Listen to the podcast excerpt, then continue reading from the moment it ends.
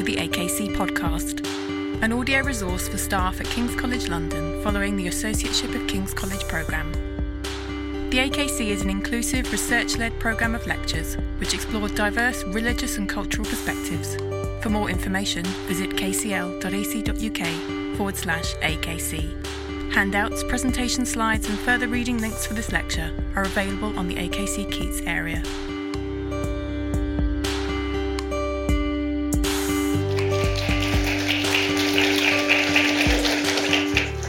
Thank you very much. It's a great pleasure to be here. I'm very happy to speak to you today about the East London Mosque, a building that I've come to know since I first visited in two thousand seven for research purposes, and I've come many times since then. And in fact, I bring students there every year. So just like you have the opportunity, I take my students to the East London Mosque as well, uh, which is really re- rewarding. So I think if you find this an interesting uh, lecture and you get a sort of different perspective on aspects of this building, uh, do go and see the building yourself as well, please. One thing that is very interesting about the East London Mosque uh, that many people don't think about very often is that for a very long time in its life, it actually didn't exist as a physical building. It was more of an idea on paper.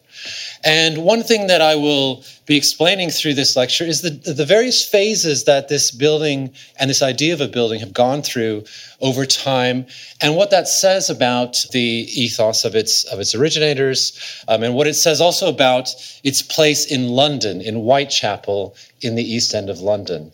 Uh, so this will be a tour through different phases of this mosque's life, and also something of a visit to Whitechapel as a place itself. And that's very important to uh, to what I want to bring forward today. Now, the uh, the East London Mosque is probably, without a doubt, Britain's busiest mosque. Uh, there are many mosques which might be claiming to be the largest for different reasons, uh, many mosques which have different sorts of claims to fame, uh, but certainly in terms of people going through the doors and using the various services, this is an extremely busy and proactive mosque. A lot is happening on a weekly basis, and this ramps up incredibly during times like Ramadan. Probably uh, around eight thousand people visit on a Friday, uh, many other people throughout the week, and around three hundred thousand people come through the doors uh, during Ramadan every year. It's also uh, the case that the East London Mosque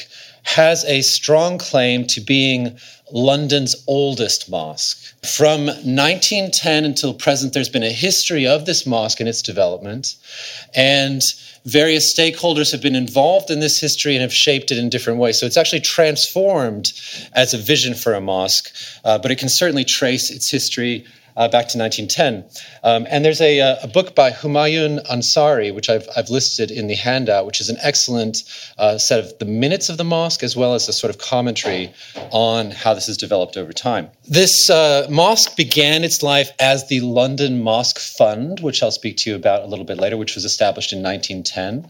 And at that time in nineteen ten, those who initiated this fund set out to create a mosque in London worthy of the traditions of Islam and worthy of the capital of the British Empire. That was their vision. So both trying to, to live up to the traditions of Islam and to live up to this status of being a global city of, of London at the same time. And as we go through this, you can think for yourself, uh, does this mosque live up to these traditions? What, how do these traditions change in their nature over time? Uh, but certainly this is a captivating vision uh, to begin the idea for a mosque. Now, if we move from looking at the East London Mosque in general to looking at Whitechapel in particular, the place where it's sited, I can show you an image of, of Whitechapel where, of course, in the center there is the East London Mosque and London Muslim Centre as it currently looks. And the very busy thoroughfare in Whitechapel called Whitechapel Road is the main artery of the area. So that's the, the bustling, uh, many buses. There's a market uh, that, that takes place there on a regular basis. Uh, so very, very busy, very noisy, lots of ambulances because, as you can see on the On the left side of this image, on the east side, the Royal London Hospital is based on Whitechapel Road. Uh, so there's a lot of activity from that sort of hub. The East London Mosque is another hub on the street. And then as, as you look all the way over to the uh, right side of the image, which is in the west, You can see Al-Tabali Park today, which is one of the very few green spaces in Whitechapel.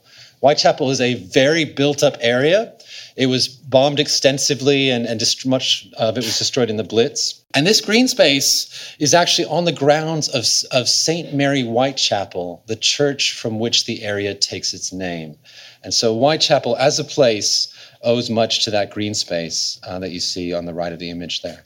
Now, Saint Mary Matfelon, or Saint Mary Whitechapel, uh, was a, a chapel of ease, uh, which has been in existence in some form uh, since the thirteenth century. But actually, it was the secondary church of the area. There's, there was already Saint Dunstan's in Stepney, and Saint Mary Whitechapel was a chapel of ease, which meant it was easier for people to access something that was closer to where they lived. Uh, so it was a sort of the secondary church within the parish, which indicates that this area has had a rich religious life. It's had many people attend and worship and be involved in religion over the centuries. The church uh, came to have an informal designation quite early, uh, based on this white, chalky limestone uh, that you can see. I've just got an image of the same kind of limestone, the sort of white um, that you see at the left of that image there. This gave it the uh, the name informally of Whitechapel, the Whitechapel. And over time, people referred to this area as the Whitechapel. And this church went through many different buildings as, as one or another was destroyed over time. And then unfortunately, um, in uh, World War Two, um, in the Blitz, uh, this was bombed, the roof was destroyed. And for about a decade, it was derelict, um, and homeless people might live or stay within this derelict space before it was completely destroyed and eventually became uh, the park, uh, which it is today. But this is where we get the name of Whitechapel. Now, just to give you a bit of a sense of Whitechapel itself, because it's important if we want to understand a building, uh, what are the streets in which it resides? Uh, what sorts of people have walked those streets? What sorts of institutions and, and ways of, of being have been important to that area over time? To give you a sense of that, I'm just going to give you a few, a few snippets Uh, of history um, and the major things that have happened in Whitechapel. One element uh, that I really think is important to bring up is the is the Whitechapel Bell Foundry, uh, which was until twenty seventeen Britain's oldest manufacturing company. This uh, was actually in, a, in another site for uh, the beginning of its life, but it was uh, based in Whitechapel for about two hundred fifty years. And this was the place where many of the major bells around England and around the world were forged. Uh, this is where uh, Big Ben uh, was forged, uh, where uh, Saint Mary Le Beau's bells were forged. So if you can hear those, uh, if you were born within distance to hear those bells, you were considered a real Cockney. Uh, so that's those, those bells were from there. The Liberty Bell in the United States, the cracked Liberty Bell, uh, was also forged here. So this is a place of, of major note. And um, and unfortunately, uh, the Whitechapel Bell Foundry was was purchased by an American developer in twenty seventeen with the idea of making it into a, a luxury hotel. There's a major campaign uh, to save the Whitechapel Bell Foundry, which you're welcome to join and be, be part of. So I just wanted to put that up there so you're aware of it.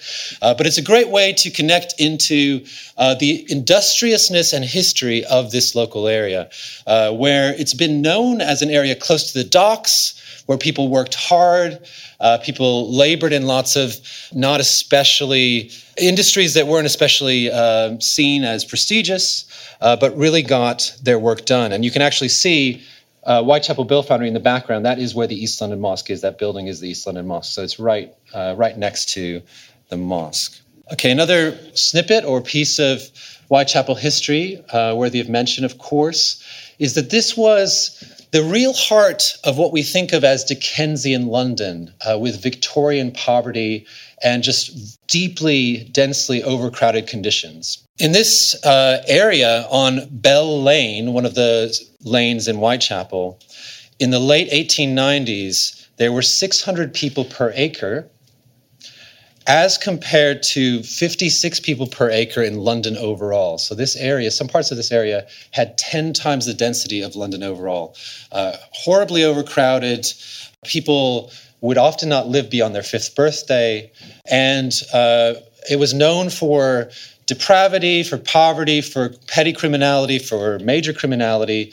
Um, and those uh, aspects of Whitechapel were chronicled in this famous map from Charles Booth that you see uh, pictured here, where the areas with uh, black are the areas of the deepest depravity and criminality. The areas with the dark blue are still extremely poor, um, and the areas with the lighter blue are also quite poor. Uh, so this uh, this was a major clustering uh, of poverty um, within the alleys and street networks in Whitechapel, which became famous, of course, uh, for the murders uh, from Jack the Ripper, the serial killer, the unsolved mystery. And uh, as one more plug to mention, actually, um, uh, in addition to the Whitechapel Bell Foundry, there are, of course, many Whitechapel um, tours, Jack the Ripper tours that take place, but there is an alternative Jack the Ripper tour that looks at the stories of the women uh, who were forced to sell sex or who were unable to provide for themselves without selling sex, essentially, um, and looks at, at them and their lives rather than this mysterious offender uh, from that time. So it's a different way of getting a sense of, of this history. One more thing to say about this history, though, is that uh, the times of Jack the Ripper were also a time of major Jewish immigration, and several of the suspects and much of the suspicion surrounded the Jews of the area as possible people who might be Jack the Ripper. So there was a lot of concern that Jews were foreigners, they were outsiders, and uh, that one of them was uh, devastatingly wreaking this kind of havoc in the area. To give you uh, just two more snippets, there was, in fact, a real flourishing for a short time in the area of Jewish radicalism. And there are other organizations we could look at and other um, aspects of this that we could discuss. Uh, but one of the most interesting aspects was the Hebrew Socialist Union, Uh, which was run by Aaron Lieberman, pictured here, an immigrant who founded this organization as an organization not based on religion so much as internationalist socialism, and held their meetings in Yiddish.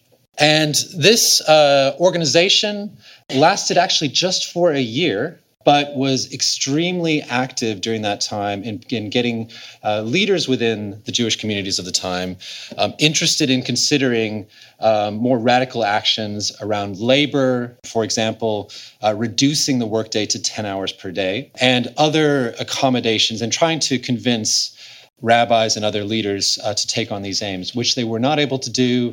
The religious uh Religious authorities at the time kind of clamped down on this organization, and for several reasons, um, it didn't last. Uh, but the spirit of Jewish radicalization or radicalism uh, certainly uh, carried on in different forms, uh, anarchist movements, socialist movements, uh, for a great number of years. And then another um, element um, was Christian social mission.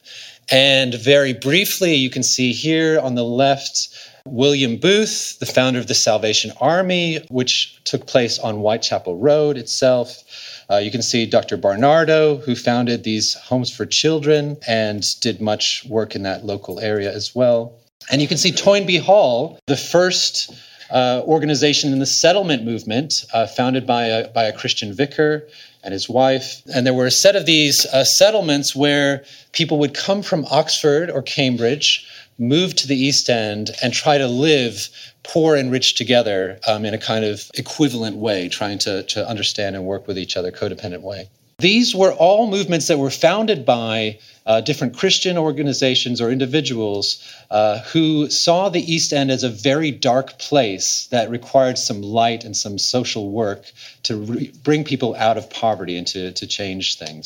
And so along the same time, when people were going to countries around the world and throughout the empire to do Christian mission, uh, many people saw it as very urgent to do that sort of work uh, right in the East End of London. Now, from giving you these snippets and giving you a sense of some elements of Whitechapel and some of the major things that have happened there, I want to bring across an idea that uh, was coined by Peter Ackroyd, the historian, very popular historian, the idea of the territorial imperative.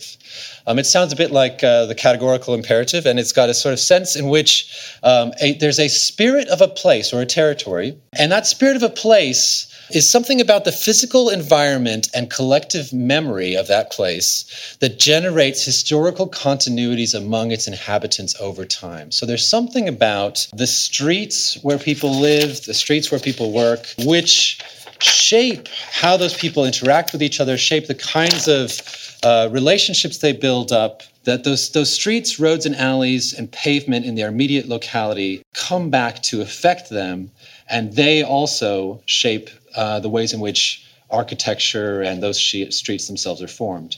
Uh, but over time, uh, there's a certain continuity where, where places take on a character, where there's certain expectations for what they will become. And I think in some ways, Whitechapel is a place like that. I think there are elements of this poverty, uh, radicalism, this social mission, and other elements of Whitechapel that carry over Um, even to Whitechapel today.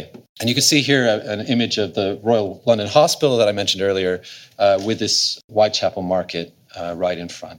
So now to try to, to make that argument a bit more and to try to give you a greater sense of the, of the mosque itself, uh, we can start in nineteen ten when the London Mosque Fund uh, was first founded uh, or initiated by Syed Amir Ali, a very visionary Uh, spokesperson for the for the fund, who was a Shia, um, and uh, the Aga Khan, an Ismaili. Um, so two individuals who initially shaped this mosque. This mosque has taken on a very strongly uh, Sunni character, so it has a particular vision of Islam, uh, but it certainly originated from people who wouldn't fit within that current vision, uh, but had a broad-minded sense of what uh, what this mosque might become. They met at the Ritz Hotel uh, with a set of other stakeholders and uh, sought to create this mosque worthy of a capital of the British Empire.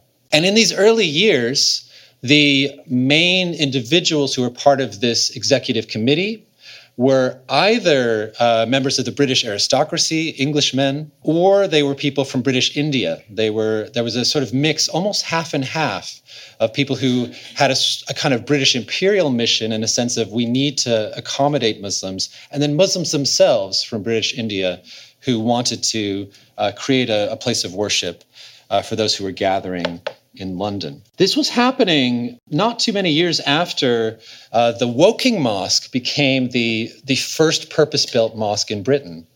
A fascinating building that was actually designed and brought forward by a lecturer here at King's College London, um, which is a really interesting piece of history. A uh, lecturer named uh, Gottlieb Willem, Willem Leitner, born in Budapest, a Jewish man, or sorry, of a Jewish uh, family who was brought up as a Protestant uh, Christian, uh, who had a vision for uh, accommodating Muslims. And this kind of, one would might say, Orientalist vision created a really fascinating building in Woking that I don't have the time to go into detail about, but uh, was the first purpose-built mosque in Britain. Some years after the London Mos- Mosque Fund, which we've been talking about, was founded, um, there were the ideas also for the London Central Mosque, um, and that a separate fund uh, started to work towards that. And some of the diplomats and dignitaries associated with the London Mosque Fund eventually found more of their vision in this Regent's Park uh, mosque that um, you see pictured here. So I want to just give you a sense of some of the other mosques that helped to shape uh, the East London Mosque in certain ways. And I, I also want to make reference to the fact that the East London Mosque uh, does show something about mosque building in Britain overall, because mosques in Britain are generally of four different types. They can be a converted building, like a set of houses, a prefab building, um, a purpose-built building, like you see these purpose-built buildings here, or a, a wider vision of a community center. And the East London Mosque is a really interesting case because it's actually gone through all four of those phases, and we'll have a brief uh, look at each of those phases in its life in the next uh, few minutes. One important thing that set this in motion was actually some British government support for the mosque. In the two world wars, many Muslims served as soldiers, and that turned the tide in British sentiment towards uh, Muslims who were settling in the East End of London and other places.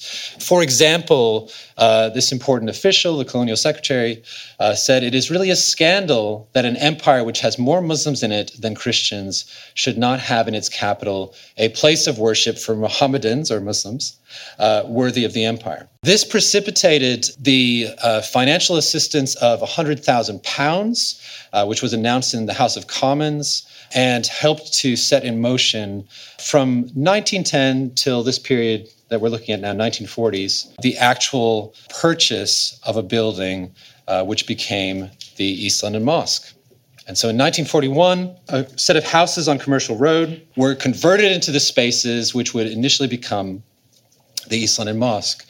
Um, and around that time, there were approximately uh, three hundred Muslims in the area, so it doesn't sound like a lot, but it was it was more and more evident that it was an important place uh, of Muslim settlement. Um, and this set of three houses became the dwellings for uh, seamen from British India, largely from Bengal, who were settling in the area, some of whom were jumping ship or leaving their, their difficult uh engine room work conditions on the ships of the empire and actually trying to find a way to settle and stay in Britain. So the mosque initially had a role uh, for these, these seamen and also provided funeral services, as you can see here, and other sorts of activities, obviously worship, for the men who were initially settling in the local area in those early years. Now, in these earlier years, um, I'll just note that uh, two organizations became very important to what the mosque would become. I've got the names of these um, on your handout for you, so you can look at them too. Jamiat al-Muslimin, uh, which was uh, designed to represent Indian Muslims in London and brought forward these communalistic aspects. We need to support and help seamen as they're transitioning and settling in this area.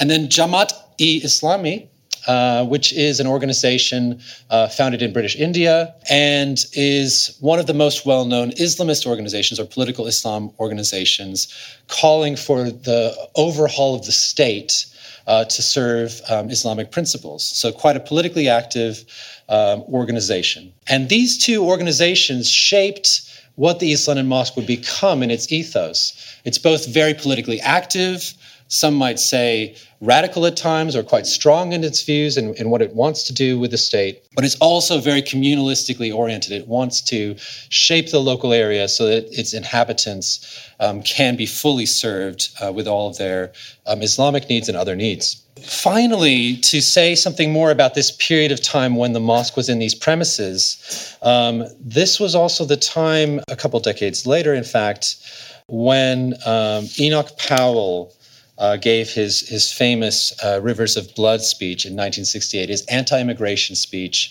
where he said that, like the Roman, I see the river Tiber foaming with much blood, had the sense that we must keep immigrants out and that we needed a radical solution to immigration. I mention this because uh, the East London Mosque, this is a really important snapshot of how the East London Mosque uh, was targeted by anti-immigrant and, and, and racist uh, attitudes. Um, and this has happened many times in its history, but um, in nineteen seventy, a couple of years after uh, this speech, um, a letter signed Anglo-Saxon was delivered to the mosque and warned that it would be wise for the six thousand of you who have crowded into the east end of our capital city to know that we are not going to tolerate this. You will go home of your own free will, or we will bomb you out. Indians and Pakistanis are the creeping scourge of the earth. Get out or die. Um, so that, that gives you that, that, that visceral sense of what the East London Mosque has had to uh, deal with throughout its history. Um, that's just one snapshot.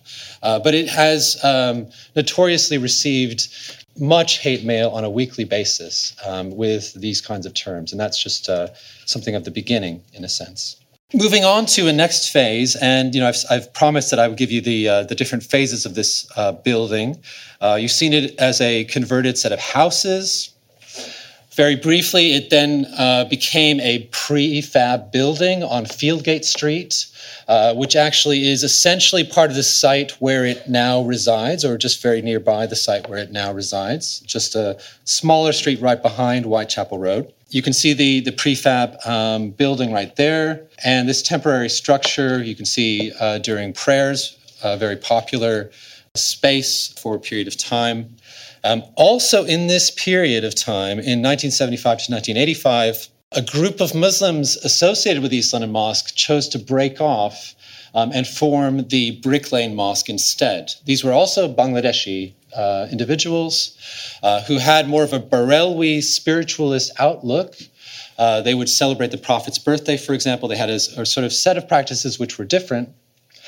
And that became an important mosque in its own right. And it's just a reminder to us that the East London Mosque is not the unanimous voice of Muslims in the local area. There are different views. And in fact, those two organizations tend to see most things differently in politics and religion. So the East London Mosque has uh, made enemies as well as friends in terms of um, its theology and its political work over time. And the East London Mosque has also expanded and grown in some tremendous ways. And in nineteen eighty-five, uh, it really reached an important point uh, when it became a purpose-built mosque. Um, it received uh, a well-known one point one million, sorry, not one point one pound, one point one million uh, from uh, King Fahd of Saudi Arabia, and around eight hundred thousand or seven hundred thousand, eight hundred thousand uh, pounds uh, from local donations, um, other donations uh, from Kuwait and Saudi Arabia, and some government funding as well. So there were different sources. But certainly many at the time argued that the uh, minaret of the mosque is very similar to a minaret um, at the uh, mosque at Mecca. Uh, so it's got a very Saudi kind of look to it. Um, and that generally the architecture uh, looks like architecture seen in many Middle Eastern countries rather than necessarily one uh, that fits this site. Uh, but people have grown to love it as well. Uh, so there are different uh, viewpoints on what it symbolizes through um, its particular look.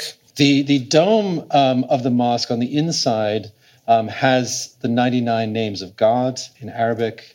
Um, and when I first visited back in two thousand seven, I found it to be quite a spiritual place. Uh, it, it was there's a main prayer space for men alone. The women's space overlooks that space. Uh, but men were uh, praying in little groups or or using prayer beads and, and considering uh, spiritual things. Um, and it certainly is a place to visit um, if you've not yet been there. But along with the ways in which uh, this mosque uh, put its imprint on the map, it also was trying to assert itself Islamically over the local area. And many geographers and um, also sociologists have written about the Islamization of space. And this mosque is an excellent example of trying to demonstrate that we are Islamic with the type of building we're creating. This is very much like a slice of Mecca that we're putting out here. Um, and then also, somewhat controversially at the time, uh, they were able to get permission to broadcast the call to prayer. And so the area is also, this sort of auditory space of the area also has, um, at the sociable hours of the day, a call to prayer um, so that people can hear this and know that it's time to, to go to the mosque. Um, and increasingly, uh, the call to prayer is the adhan. Increasingly, uh, the area over the years uh, developed more Islamic stores. Uh, more and more people would uh, congregate uh, so that you could see many, many Muslims come to the East London Mosque on a regular basis. And it became something of an Islamic quarter. Um, obviously, many types of people live in that area, uh, but uh, the East London Mosque has been able to um, assert something of an Islamic presence in the physical and other aspects of the local area. And then the final phase, we've gone through the use of some housing, we've gone through a prefab building, we went to uh, this purpose-built building. The final phase of major significance uh, was the London Muslim Centre, where a full community centre Uh, with many different facilities, was developed in the local area. Leading up to this, around nineteen ninety-nine, there was uh, a lot of argument around the parking area. There's, there's a sort of parking lot in the area just to the west of the mosque, um, and there was there were plans to redevelop that as expensive flats. The East London Mosque was very interested in expanding and uh, having this community centre space. And it very astutely chose to work with an emerging organization uh, called Telco, uh, which has grown to become also London Citizens, uh, so a, a community organizing organization. Uh, you can see Neil Jameson uh, is the man that's that's the largest in this photo, in the foreground of this photo here, the, the founder of Telco. And that's an organization which does community organizing, working with labor unions, religious congregations, other groups of people to try to have leverage in politics. And what was so clever about working with this organization is that uh, that meant that Uh, there was a wider representation, a sort of call to arms across the uh, local area. And often the representatives um, at different meetings wouldn't be Muslims themselves. In fact, at a very famous uh, meeting, a nun came to represent the East London Mosque and advocate for their position. Um, so it's a, it's a very, very savvy and interesting way to uh, argue for the need for the London Muslim Centre. Um, and you can even see in this photo some activism. You can see no to private development, yes to community building. And then on the side of the mosque, essentially, I think, we need our prayer space, don't suffocate us. Uh, so it's a little bit that you might not be able to read very easily there. That was initially contested by the council. Uh, there was a lot more activism. You can see some activists uh, over on uh, on Brick Lane here who are fighting for community space for the mosque. But eventually the tide turned uh, so that uh, the local council got on side and agreed that this, this area could be purchased and the redevelopment could happen. And in fact, very shortly after this, Tower Hamlets Council started to celebrate this as a result of innovative joint working um, and promoting racial equality for community cohesion. So there were there were ways in which the, the narrative changed as the uh, council realized uh, who the winners would be. And then uh, we saw the building and development of the uh, the London Muslim Centre. Uh, Prince Charles came to its opening um, and has come many times. In fact, he's I've been you know three or four times, but for Charles that's quite a quite a lot. Um, he's been a, a major proponent of the East London Mosque, and um, has also said that as monarch, um, he would move from being the official title of the defender of the faith, quite a Christian phrase, uh, to the defender of faith. I'm not sure if that is something he will go through with, but he's got this sense that multi-faith Britain needs to be defended, and uh, showing uh, himself at the mosque has been an important part of that. The mosque has also ha- had many dignitaries and, and others over time. The current Prime Minister was there when he was Mayor of London. Uh, so it's it's been quite a shift and change in power balance as the mosque became a really important voice in the local area for the local council and a hub for all kinds of community activities, uh, really transforming its role on the map. The other thing to, to mention here is that why, when the mosque received more and more attention, it also received attention for some really disturbing reasons. And so increasingly since two thousand four, uh, different commentators have argued that the mosque is a, a space of extremism. Um, its association with Jamaat E-Islami is seen as, as quite a radical and radicalizing influence, some would say. And there have been individuals who attended the mosque or were associated with the mosque in some kind of way uh, who eventually went on to commit acts of uh, terrorist violence. Uh, the mosque very rightly says that they, they cannot control who enters the mosque, that it's it's a prayer space where many people can come. And they actually were very good at fighting off um, organizations like Al-Muhajirun for a, a long time. But arguments still remain on both sides about, is this a mosque with quite a strict, um, conservative, radicalizing point of view, um, or is it a wider mosque that's facing the world? There's a lot uh, to argue about and many different positions that I can't uh, all raise here. The mosque at the same time has become a center of focus for media for all different types of reasons. So whenever uh, there's an interest in in talking about what Muslims think, as if one could you know have one view on that, the mosque becomes a site where uh, journalists will go and they'll, they'll often do some kind of debate or so, something like that. During the terrorist attacks in uh, New Zealand or in the, in the aftermath of that, as has happened many times, Uh, politicians, senior politicians have gathered around the mosque to condemn terrorism and to join in solidarity. So those are the images you actually see here.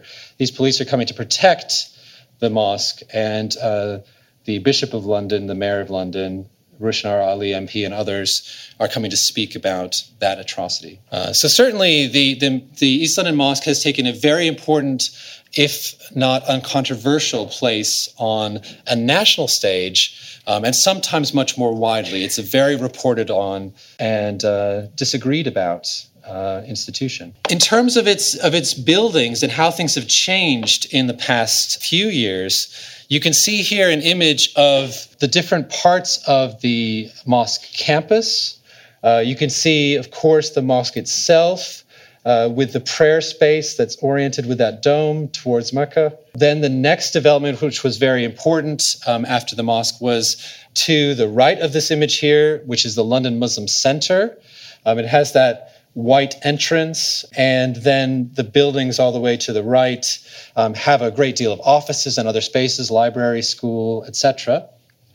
And then in the back uh, left of the image is the building which at the bottom houses uh, funeral services and other things, but is quite well known as the as the space of the Mariam Center, a center for women, demonstrating here that this mosque caters to women probably more than any other mosque in the country in terms of the, the quality of its facilities. So um, it's a very sex-segregated mosque, but uh, women have a very prominent role in its governance um, and um, excellent facilities that you see in the back there. So this mosque has, has changed uh, quite dramatically over time and taken a larger and larger role in the local community. And um, I hesitate to try to name uh, many of the services it provides because they are so extensive, and I, I always leave many of them out. But today, uh, they provide uh, funeral services, uh, schools, daycare facilities,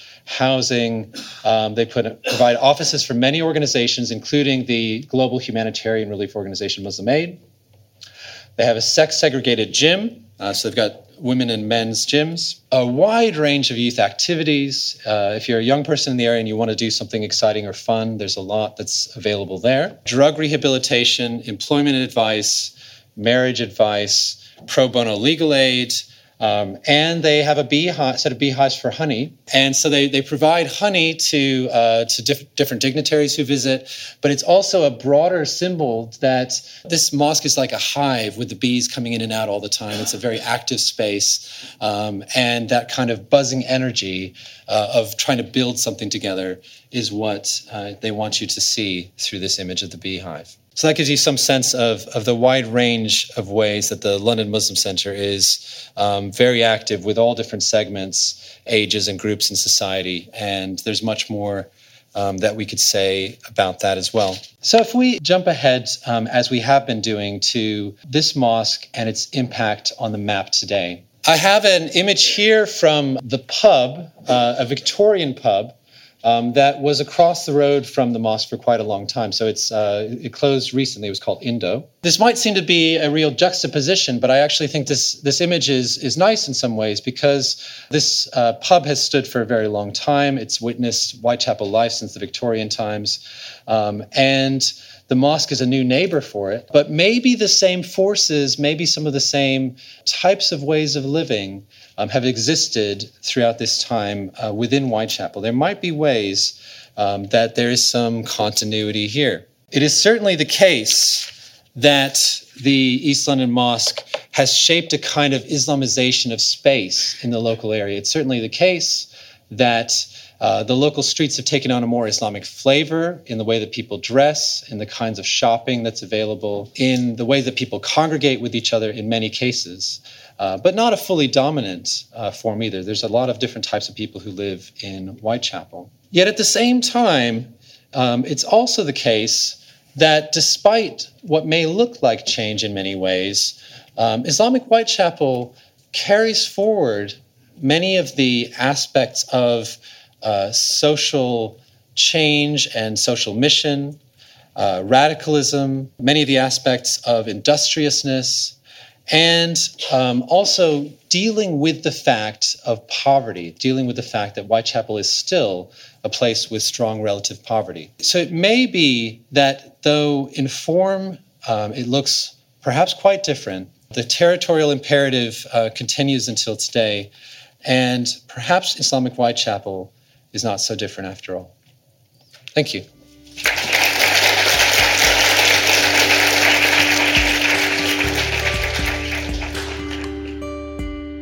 Thank you for listening to the A K C podcast. If you have enjoyed this lecture, please click subscribe in your podcast app to receive future episodes. A K C, at the heart of King's thinking.